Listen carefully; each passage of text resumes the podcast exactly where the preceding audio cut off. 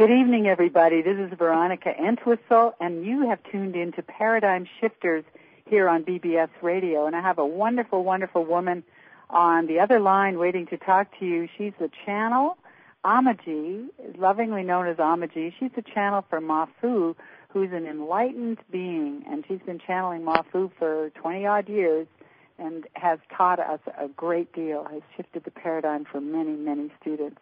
So welcome to the show, Amaji. Veronica, it's so nice to talk to you. Thank you so much for having me on your show. Uh, I also wanted to take a few moments just to thank all of your listeners um, for giving me the opportunity to speak with you about what we study and the philosophies that we practice.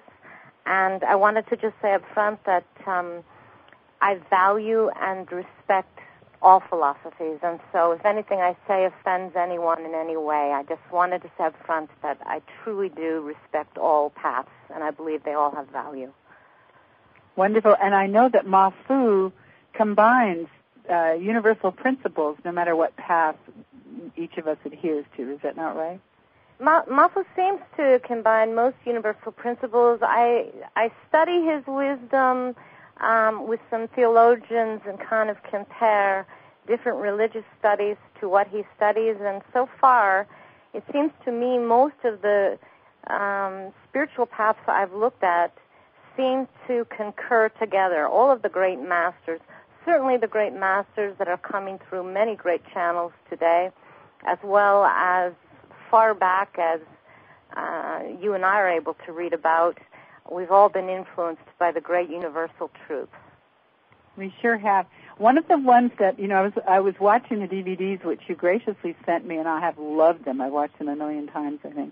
Oh, I'm but, so uh, glad. One, one of the um, uh, the laws that was brought up a lot that I haven't heard on, on that, I haven't heard named that way is the law of self-approval. You want to talk a bit about that? You know, I appreciate you asking me about that. The law of self-approval is the first in a series of laws that bring us to what so many people today are so inspired by, which is the law of attraction. And what we have found in our studies, we've been working in meditation for, as you said, some twenty-some years, and it'll be twenty-two years this June. And we've, we found that the law of attraction works best when we ourselves find self-forgiveness, self-approval, and the forgiveness of all others. When we can actually say, I am a worthy being, I am worthwhile, and we can take that the small ego of I'm worthwhile and the big ego of I'm worthwhile and go into the superconsciousness ego of that greater spiritual side of everything I've done brought me to where I am today, and that's what counts. And so I forgive myself for the choices that I've made that have harmed myself or anyone else, and I especially forgive anyone who has ever done anything that has harmed me in any way. And that forgiveness, that law of self-approval, that I am really worth calling forth from manifest destiny, from what is to come, a change in what I was going to wear Tuesday because of karma, a change in those clothes, what was going to happen, a change in my financial situation, or a change in my romantic life, or my spiritual awakening. This all comes from the ability to forgive ourselves and recognize ourselves as spiritual beings. Wonderful. Um, I want to ask several things, but I'm going to start off with, how did you begin to channel Mafu? And I know you have your own very, very strong spiritual journey. So let's learn a little bit about you if we can. Thanks. Gosh, I haven't thought about those things in so many years. Thank you for asking. um, you know, uh, I was uh, I worked for the Los Angeles Police Department, and I had uh, had my baby and chose not to go back to work. Um, I think once you become a mother, a lot of things change. Excuse they me. They sure do. They certainly do. And my husband was still working for L A P D, and uh, some very peculiar things began happening around our home, um, what I would now call uh, perhaps um, mystical or uh, psychic experiences, psychic realities, and um, kinetic, energetic things. Things started moving on countertops as I would pass by. And um, being a very good Catholic, I, of course, thought, because I had married a divorced man, something uh, something was up in the heavens. I didn't have really an understanding of what I've come to understand now. And um, one day, uh, I began having sort of automatic writings, and um, I was writing so rapidly, and the energy was coming through my body. I didn't understand it was automatic writings. Uh, and two wonderful people, Roseanne Ingraham and uh, Cynthia Lockery, assisted me in understanding those things. They're two magnificent channels on this planet and great vessels of peace.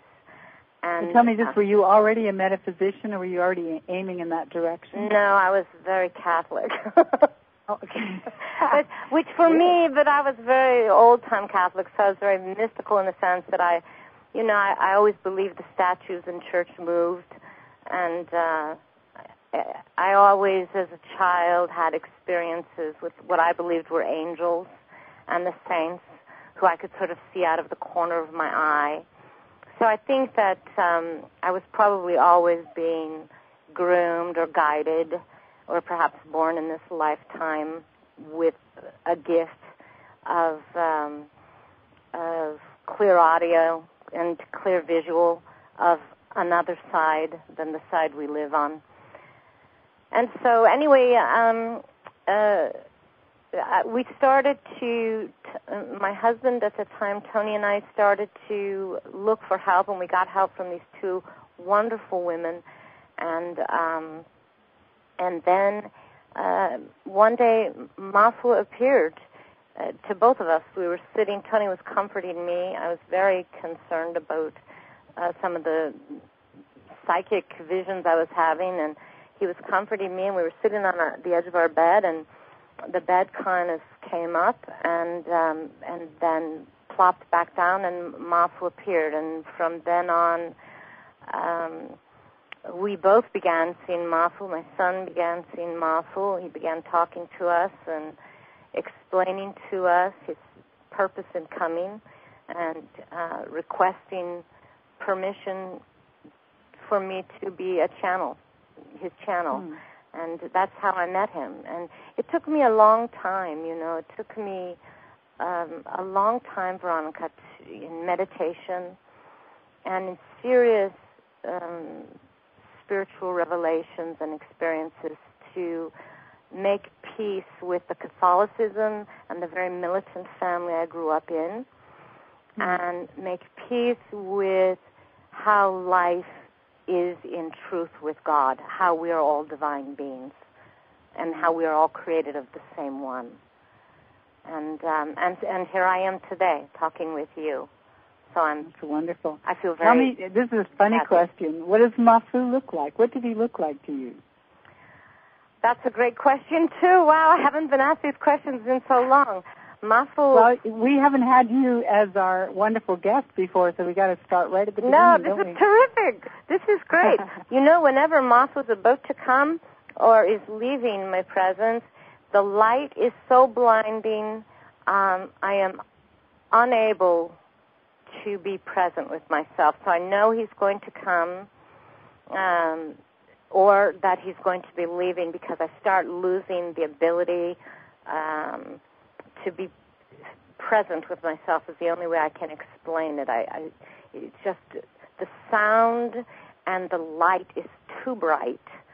When Mafu appears in form for me, which I so graciously appreciate that he does, um, either he he used to meet with me all the time in this world and still does occasionally, but now sometimes, thankfully, he sweeps me out of my own mind and into a, a much greater place where I study with him. Um, but he always appears the same. He's very beautiful. Uh, he has very long black hair, and um, which he often keeps back from his face. He looks um, sort of uh, indigenous, Indian to me, or Peruvian maybe.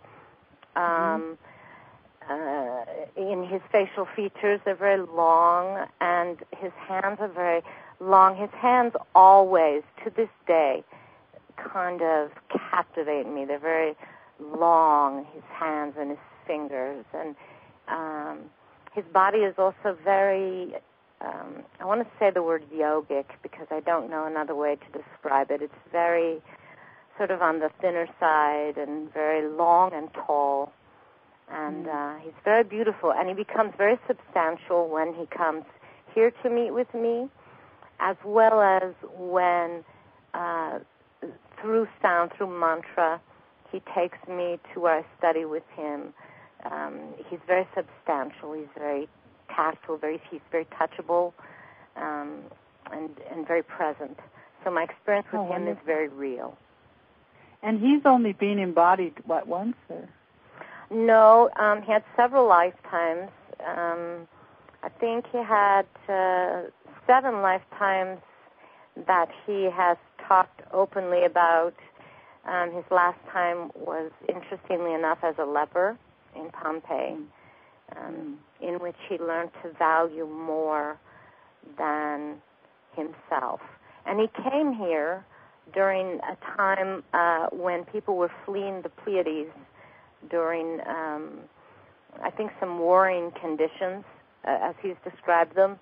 And he brought the people for whom he was like an overlord um, during a time when gods and men and gods and women sort of had a relationship that was different than uh, we have had, but we're beginning to have again.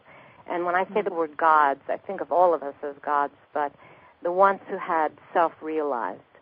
And um, so he brought his people from Egypt, and um, I mean to Egypt, from a place called Maledek, and uh, chose to take a body there, and as a result of which um, he admits that he became very favorable to the human condition. He enjoyed himself probably a little too much, and um, stopped being so interested in his more mystical side and became a little more interested in the human side of his existence, and that began his lifetimes. Hmm. How interesting. Is he, he's, I remember, and I want to get into you, but I just want to say I remember from quite a while back when I studied from many, many tapes uh, that he did a lot of sounds. He made a lot of sounds and body movements and so on. It was very, very transcendent material, wasn't it? Amazing, amazingly so. In fact, this last weekend we just had an event, and in reviewing the D V Ds, um, he at one point he looks like this mystical dancer. He does a form of Tai Chi, which is called Absu Chi, and he makes uh, sounds. Um, I think some of the sounds are uh, more mystical in nature or mantric, you know, in nature, Sanskrit in nature. Some of them he combines, and then some are just sounds. And then he also uses movement to move the ki or the shakti or the chi, whatever word people like to use for energy, um, around and through people and in people. And uh, anyway, watching the D V Ds from this past weekend's event amazed me to see how fluid he is. And, uh, boy, it's hard to know which way to go. There's just so much material here. What? Why did he come? Uh, I know you and I spoke briefly about, uh, like, the world's political situation, economic things, and I was thinking about how, um, well, a- anyway, why did he come? Because this is a turning point time. We're supposed to be kind of speeding up our, our, uh, our evolution, our awakening, and so on, in order to awaken more on the planet, are we not? Is that his this is a goal? That's a great question and a really great point, Veronica, and I'm so happy that you're educated to that, because I think that's so important that people be informed of that. This is um, considered in Kashmir Shaivism, which is sort of the path we study with Mafu. Um, Uh, it's, it's the time of the Kali Yuga. It's the time of the goddess. And uh, what's believed about this time is that it's a time when the most ignorant, thankfully for people like me, are able to evolve ourselves into a recognition of our own divinity, and especially the divinity within others, therefore reflecting back to ourselves our own divinity. And this is a time that most yogis of every lifetime have spent lifetimes to earn. We have an opportunity, those of us who don't necessarily have the karma, we have been invited through the Dharma of such beings as His Holiness the Dalai Lama, or most recently uh, attained Mahat Samadhi, His Holiness the Maharishi Mahesh Yogi. Uh, these great beings, through their invitation, um, we have been invited into their Dharma of self-realization. And so you and I talked earlier, starting in the early nineteen hundreds with um, Swami Sri Yuktishwar and his disciple, Swami Paramananda Yogananda, Paramahansa Yogananda, pardon me, um, the United States Senate began uh, investigating um, the intrigue of Eastern philosophy into the Western culture. And I lovingly, you know, I'm a great patriot of this country, and when I say patriot, I mean an individual who believes in peace on earth, freedom, health, and life on earth for all living beings. And I appreciate so much that this country allows me and all others to practice the spirituality of our choice. Um, I think it's fascinating that our own uh, Congress Uh, has, uh, they maintain uh, uh, sort of an organization within them of psychics that help. Really? Yeah, that help to recognize the changes as they happen, be- long before they happen, long before most people um, in in sort of, who sort of read or live their daily lives might even know about them. And so, you know, I, I've always been privileged to understand that um, so many things that we are going through right now are being so sped up, not for the purpose of destruction, but rather for the purpose of inclusion and the opportunity to work with beings from beyond this world, although third-dimensional, and beings from beyond the third-dimensional realm as well. And how many... Which is very exciting, and it's something I really it, want to it talk about. It is very exciting, Veronica. I agree with you, and it's it's a privilege to participate in the very small way that I do with a, a tremendous group of people who um, I have the privilege to study beside uh, up here in Oregon, and who fly in from all over the world, but... Um, it's a very, it's such an exciting time, and it's such a time for transition, but it's not a frightening time. It's not the kind of transition that a lot of people in, unfortunately, in the New Age and in, and in uh, a lot of extremist um, societies want to call for. This is not going to be a time of destruction. This really isn't. It's a time of great transition for sure, and great evening for sure, but it's not the end of all time. Do you think that there's a polarity going on? I really, I'm sorry? Do you think there's a strong polarity going on, like that, that there's going to be kind of a crunch over this year? I, I didn't catch you. Uh, a what? Well, there's a lot, a lot of beings who say that the uh, the dark and the light are going to meet this year. Yeah, you know, I know. Um, what's interesting is I'm sort of in a very unique position, obviously, being an ecclesiastical leader of our organization. Um, I get a lot of information from different organizations, and uh, and I get asked that question a lot. I think the dark and the light has always met. Mm-hmm. And um, I, I I believe what I study. And that and, and that is true for me. I'm and I'm not demeaning anyone else's philosophy, but for me, what I study is that this is actually a time and a year of unity. And I don't believe that unity is handed to us. I believe it is something no. we do together. But mm-hmm. I believe, I truly believe that love transcends darkness and light transcends darkness. And I truly believe that this year and next year especially, these two years, there will be revelations of goodness never, ever known before on our planet. This is, you know, Veronica, when you and I think about it, this is the first time ever in the world that impoverished people are being taken care of in, in numbers that, of course, we would love to see everyone fed and everyone medically cared for and everyone given water, and that is coming.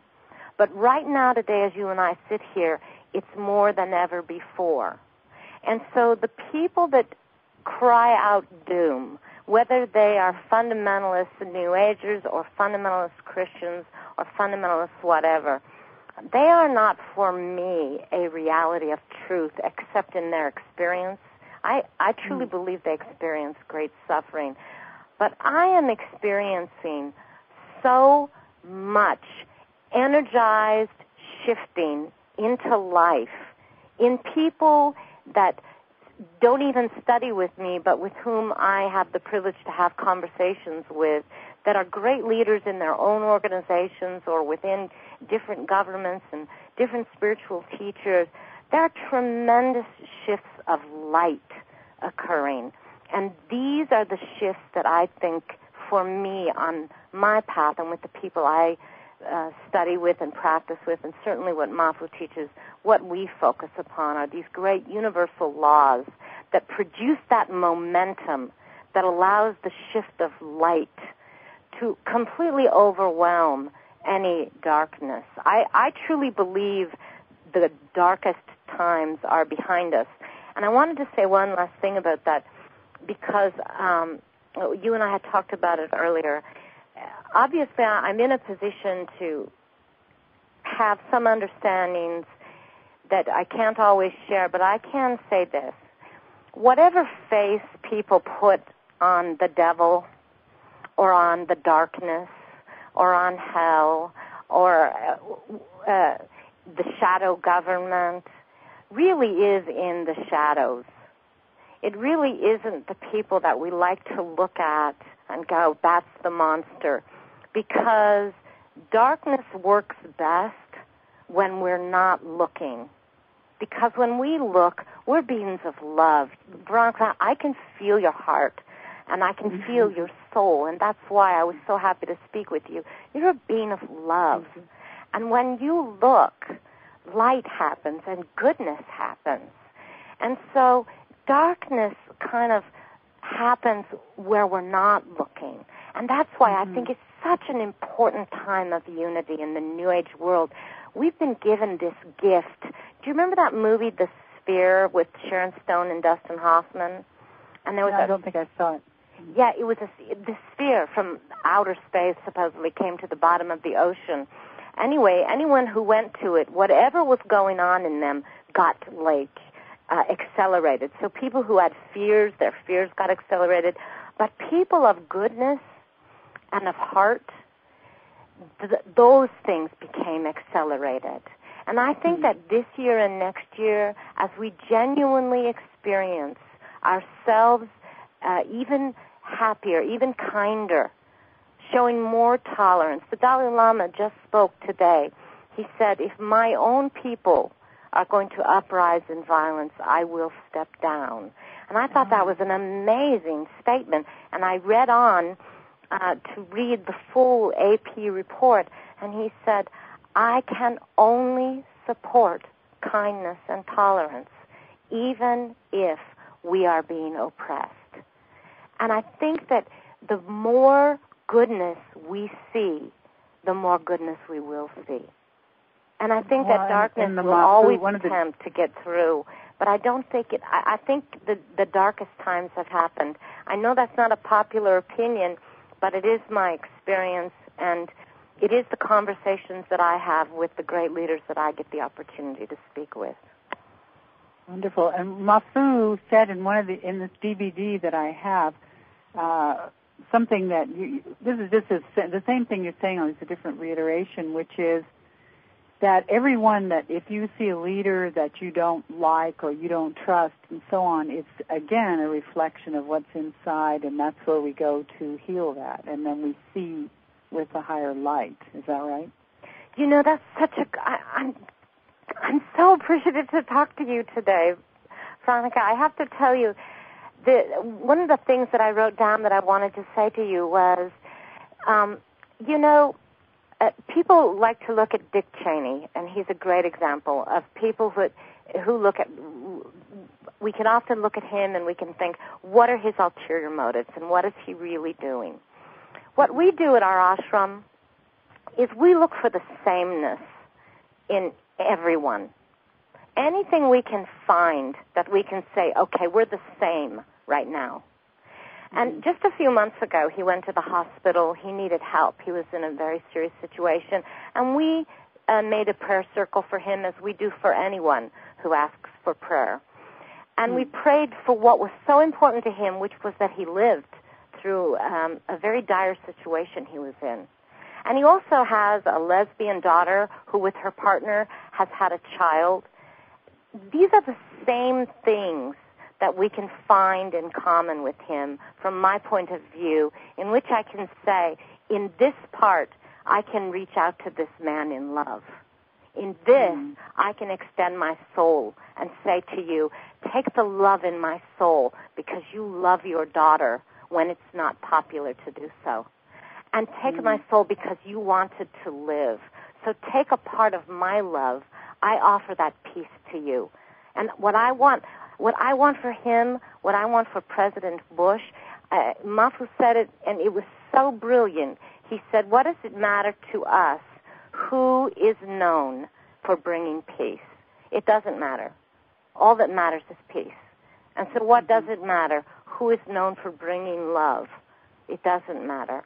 I truly, truly believe with all of my heart that irrespective of what attempts to go on behind our backs here or there, overwhelmingly, if we can hold on to love, and if we can hold on to the power of love and the gift of the universal laws that have been given to us in this century from the East, and use this gift as it's intended to, and, and just let our fears be behind us, like Mafu's taught me, as golden white footsteps coming out of it, and let our past be behind us, and be in absolute self-approval and the approval and the forgiveness of others, to forgive America for its mistakes and the harm and, and, and actually the destruction it's caused.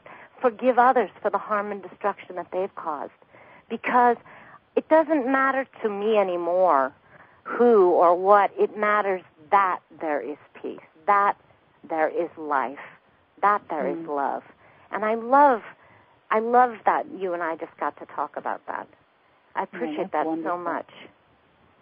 Well, then on a little bit more of a trite level, or more of a third-dimensional level, do you believe that the tide is changing? As you said, the next two years, the tide is changing? Because many times we're hearing lately, and I even hear it from my own guidance, that it's time for us to move very swiftly into our mastery of selves and releasing. It's time to move collectively and very swiftly. What do you say to that? When you mean collectively and swiftly into ourselves, do are you speaking of into ourselves as a state of recognition and experience of ourselves as a divine being, and a, as a, others as a divine being? Exactly. That's exactly it. And also being able to master, for example, the universal laws in the face of what might be a fear-inducing situation. But instead of going into the fear part, is into the clearing and back into personal mastery. Exactly. Does that make sense? I think it makes perfect sense, and I think your guides are completely right. And I, what I would call clearing, um, mm-hmm. or what you just used as clearing, I would call the law of self-approval. It is the very first law of the universal laws, before you get to the law of the power of attraction, which can work, but it can really work if you have the power of the law of self-forgiveness and forgiveness of others, self-love, self-approval, and the love and approval of others, or seeing God in all things, and and really seeing it, feeling it, and experiencing it, ex- experiencing it. and making it very, very important, the most important thing that we do. And then the next thing I think is the law of conviction, which we also study, which is there's a phenomenal, phenomenal part of the limbic system of the brain, which doesn't, it doesn't make decisions, it just sort of reacts. It just mm-hmm. kind of reacts from all of our karmas or samskaras or training in this lifetime. And so it's entering into that part of our brain and becoming absolutely convinced that what is so important to me, to you, to everyone is life and peace and kindness and goodness and health and food and clean water and clean air on earth for all living beings. I make that a personal conviction, and most of the spiritualists I know do as well. We certainly all make personal convictions as well as our own, uh, of our own bringing out the very best in ourselves, or some people want to be able to relax or whatever, but but making it a, a con- understanding there is a law, there's an actual law in the universe called the, the conviction phenomena. And then after that comes the law of attraction. That's when what we attract, there's nothing in the way. There's no self-doubt in the way to attract it. Right. That's how you and I, I agree came with together. That entirely. You and mm. I came together because there was no doubt in my mind at all of what a perfect spiritual being you are and are continuing to become, and how important the people that you love and who listen to you and love you are to me, and how much I care. And so it was, there was nothing in my way at all to to make this an important time between you and I and everyone, just like it wasn't in your way, because you obviously practiced the law of what you call clearing, or se- what I call self-approval. And then after that comes the law of gratitude, or of great thanks for the opportunities to to have goodness and peace on earth. And then the law of momentum starts to take over, and that goodness starts to take over. And what we see is that no matter what, it doesn't matter that we've had eight years of what felt like falling down. What matters is that we have great leaders rising up who, in spite of what it may look like, want to bring this country back to being a country that helps other countries and that has a reputation for being helpful and good and kind. And ultimately, that's what we're going to see. But we're going to see it on a much greater scale with with all world leaders. I, I'm, I think your listeners, I know the people I study with, the other people I talk with, I, I know that the joy of knowing that and of understanding that letting go of the fear that people, some people use to control other people by, by saying, oh, this or oh, that, but recognizing that the, the love and the peace and the kindness and the self-approval, that is what will make not only ourselves stronger, but our communities, our states, our countries, and ultimately our world a place of light. And I do believe, I agree with you, I think that the next two years are a very sped-up time and a very important time for self-realization. Hmm. Talk about your center. I really love what you said, and it was, it'll resonate for a while before I comment. But let's talk about your center, because you have two things there. You have a Center for Meditative Studies, Foundation for Meditative Studies. You also have a an animal rescue center called the Tiger Oregon Sanctuary? Tiger Sanctuary. Mm-hmm. Thank you for asking about that. It's actually the birthday of Raja and Tara, who are sort of my tiger gurus. And um, uh, they they taught me peace. And um, um, the Oregon Tiger Sanctuary, we founded it in nineteen ninety-one. Uh, we started rescuing neglected performing animals, animals that were going to be euthanized or animals that were being abused. We work with the um, Fish and Wildlife here in this state to assist in passing laws. Uh, we were named number one by the U S D A for private sanctuary this year. Years prior to that, we were always number three, but that's still pretty good. Um, mm-hmm. uh, we spend a great deal of time educating the public that exotic animals are very important in the ecostructure of the world. So, so you're working mostly with exotic animals? We work mostly with exotic animals. We have some domestic animals that got have been dropped off, or um, uh, I'm sort of the the gatherer, collector that that bring brings brings up to the uh, O T S, to Oregon Tiger Sanctuary, the animals that are in need. Um, we place a lot of animals. Uh, we sort of work sometimes as a a vessel to help place animals that are exotics. Uh, that need placement, who have been in service in the medical industry. Um, we have one baboon who gave her life um, and was injected with breast cancer. She still lives with us, but she gave her life for breast cancer research, and I, I certainly have my own feelings about animal research. Nonetheless, I choose to do what I can to be helpful, and uh, Samantha lives with us and will live out her life on green grass and Uh, not in a small cage, you know, or being euthanized. She served this country, many countries, very well. And so we have a lot of primates and big cats and some domestic animals. How, how many animals do you have? Um, we have, uh, I think, around sixty-nine animals. Whoa, that's a lot. That is a lot.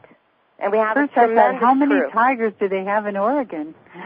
You know, unfortunately, there are... are a number of illegal tigers uh, all over this country. So we work to help the U S D A assist people in um, acquiring correct housing for those animals and correct food, uh, housing so that those animals are not in danger and people are not in danger, and the correct kind of food so the animal can have uh, the kind of nutrients it needs and the kind of space it needs in its caging.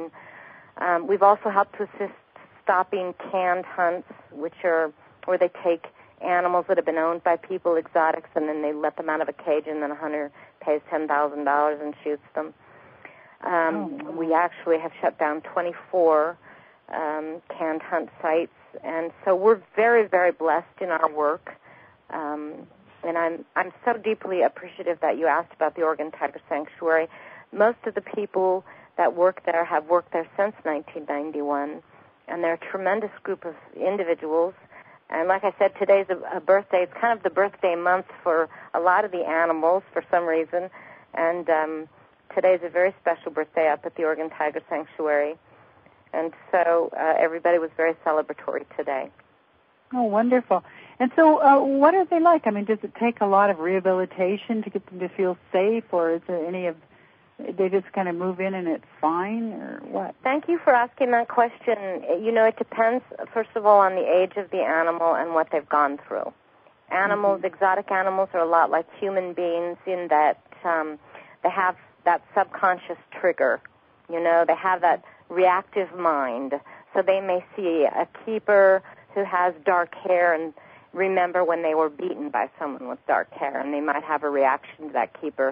And we have a system um, that uh, we've worked on, actually we worked on for years and years until we got to a place where uh, the U S D A has actually used our sanctuary's guidelines with a lot of uh, the teachings that they do. We're very blessed to have worked with Doctor Lori Gage, who worked with Marine World until Marine World sold out and became for profit. And um, then we helped her Uh, in the placement of some of the animals. She was able to place um, uh, away from what then turned into a theme park. And um, we also took some of the animals from Marine World at that time and placed them at our place. And when they come in, they go through kind of a detox emotional period of time. We spend a great deal of time earning their trust. Almost every animal there is not an animal that can be handled. They come, you know, way too late in life to be handled, but they can all be worked with um, to a point of trust and joy. And they all have very spacious cages. We're very blessed to have great benefactors. And um, they have great lives.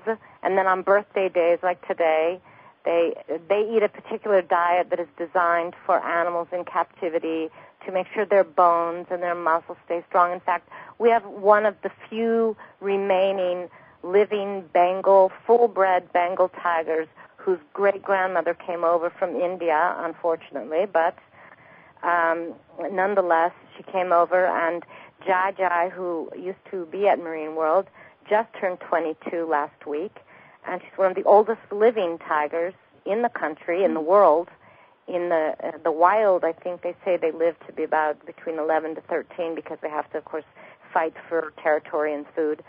And in captivity, they usually live between seventeen and nineteen. And Jai Jai is twenty-two, and um, and and she's actually going strong. And uh, so there is there is a readjustment period, just like a human being going onto a spiritual path. There's an adjustment time in which you have to kind of say, "I'm safe."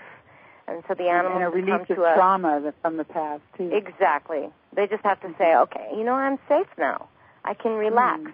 And it's an amazing thing to watch. Of course, we wish we could rehabilitate and return to the wild, but um, with the exception of one cougar that Fish and Wildlife placed with us, every other animal was born and bred in a cage and cannot be re-released into wild territories. And Fish and Wildlife placed a cougar with us that they believe was wild bred, but it was caught near a school um, uh, near the Idaho border, and um, uh, the choice was to euthanize the cougar or take the cougar, and so they placed the cougar with us, and we call him Wild Man, and he got a great benefactor who we were able to build an enormous cage for him, so he really kind of thinks he's still in the wild. Wow. It's so a beautiful it's place. I hope you come sometime soon so I can give you a tour. I would love that. That we were just thinking about doing that. So. Yeah. You don't have any elephants, do you? We were asked. We were actually asked if we would take elephants, but there's a tremendous elephant uh, rescue sanctuary in Los Angeles, so we were able to place them there. Elephants require um, the kind of housing and environment that we would not be able to provide very easily here in Oregon because of the snow. Ah. But elephants well, um, are tremendous beings, aren't they? Going, pardon me? Elephants are tremendous beings. Aren't they wonderful? Yes. And uh, they have such a community consciousness as well. I guess most animals do, but I'm just learning about all that. Actually, you know, tigers don't have community consciousness. They're, they're solo being, except when it's oh. mating time. And mm. um, but the lions, we have several different prides of lions. Um, and I say several different prides because um, each of the male lions we have truly believe they are the alpha male. So we mm. could never put them together and create one big pride, or, you know, one of them would have to dominate everyone else and someone would die, and that's not at all what we want. So we're blessed that we have benefactors that have helped us create environments so we can have uh, the four different prides of lions that we have. And uh, we found a veterinarian who would circumcise the men, the male uh, lions. So um, I'm not circumcised, I'm sorry, do, um, oh, what's it called when they go into the testy and um, a, a vasectomy? vasectomy? So they would go in and do a vasectomy, because if you remove, uh, if you um, demasculate a, a lion, they lose all their hair, a male lion, and they look oh like my. a girl. So anyway, so the male lion still gets to think he's mating and still gets to be the head of the pride, but um, we, we, don't, we don't breed and produce babies at our facility as a sanctuary.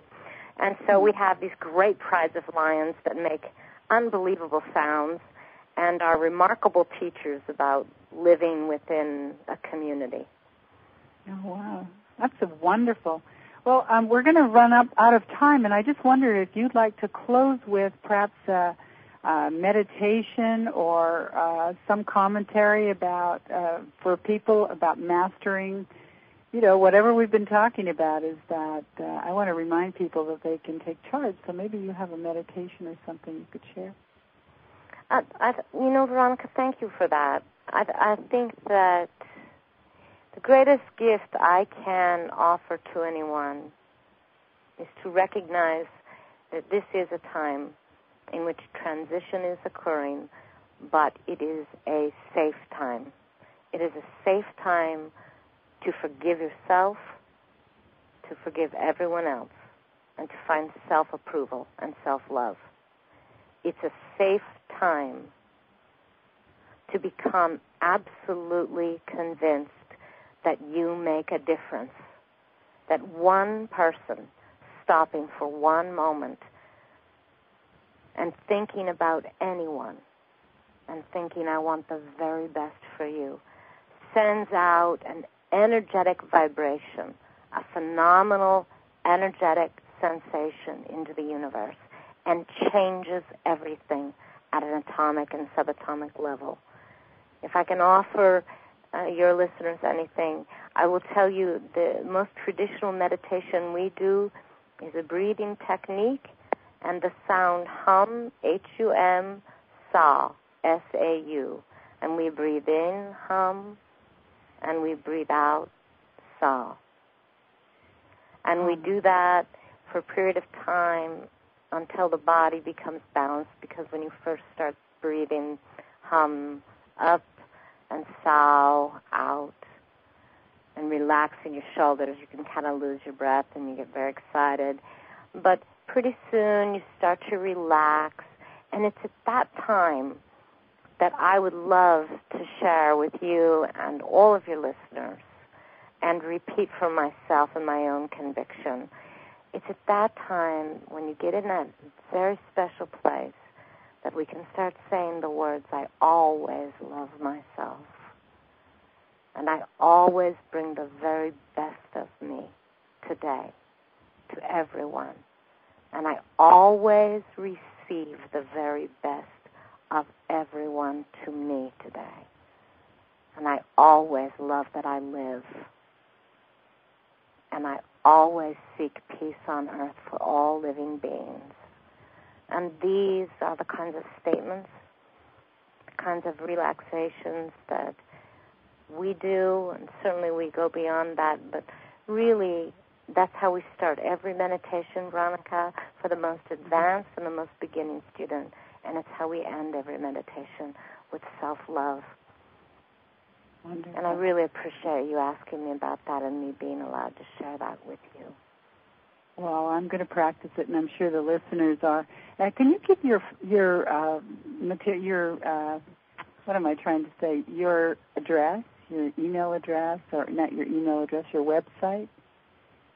The website. I think the website is w w w dot foundation for meditative studies dot org. Well, and you're absolutely right. I'm reading it right now. Oh, no. I just, I, I'm blessed that my husband is a computer geek, and so I get to just click on a little thing on my computer. But um, I actually well, I have a partner who's a sound man. Huh? We have a we have a prayer temple on the website. I invite all of your uh, listeners to go to. We have an amazing group of people who none of us even know, you know, that go to it and uh, ask for someone they want to have be prayed for. You can um, put your name in as anonymous. You don't even have to put your name into the prayer temple. Um, uh, we, anyway, I administrate that prayer temple. I check it about eight times a day, and I pray. We have a group of people called the Mastery Program who also functions in our prayer temple to pray the prayers of other people. And um, we really have this tremendous group of people that are the Foundation for Meditative Studies, and I'm I'm privileged to uh, be its spokesperson, but um, I'm actually sort of humbled by most of them, because many of them have been meditating much longer than me, and were very patient with me to find my own spiritual awakening, Veronica, and find my own place of peace. And um, there, I, I think that anyone going to the Foundation's website can find something phenomenal. There's a place where we have a quote of the day from Mafu, but you don't have to be a student of Mafu's. The wisdom is so eclectic, and it's just so for everyone. And again, and the, the prayer temple is so, is so available. And the radiance is very high and wonderful. Yours is too, Veronica. What a what a pleasure to meet you and call you now my friend. I, I really appreciate meeting you, and I hope that one day you do come to visit. And I would love for you to give a talk at at our uh, ashram and and lead a meditation. And I think that you would find the people there wonderful. And I'd love to take you around the Tiger Sanctuary. Thank you. Amaji, I am so honored to have you here, and I've enjoyed the show so much. Thank you so much. Thank you. I have as well. God and Goddess bless you and everyone who listens to you. Thank you. Namaste. Namaste. Well, that was a wonderful, wonderful time with Mafu's channel, Amaji, whose name is actually Swami Paramah Paramananda Saraswati. Wonderful, wonderful woman, and I'm looking up more information on the Foundation for Meditative Studies dot org. This is Veronica Entwistle saying thank you so much for tuning in. You know what? If you're not on my email list, email me, Veronica at Veronica Entwistle, no H in Entwistle dot com, and I'll let you know because I send out a little flyer saying who's coming up. I love this. I love you all, and I approve of myself and you, and that's what we're all learning at this time. So many, many blessings and much love to you all. Good night.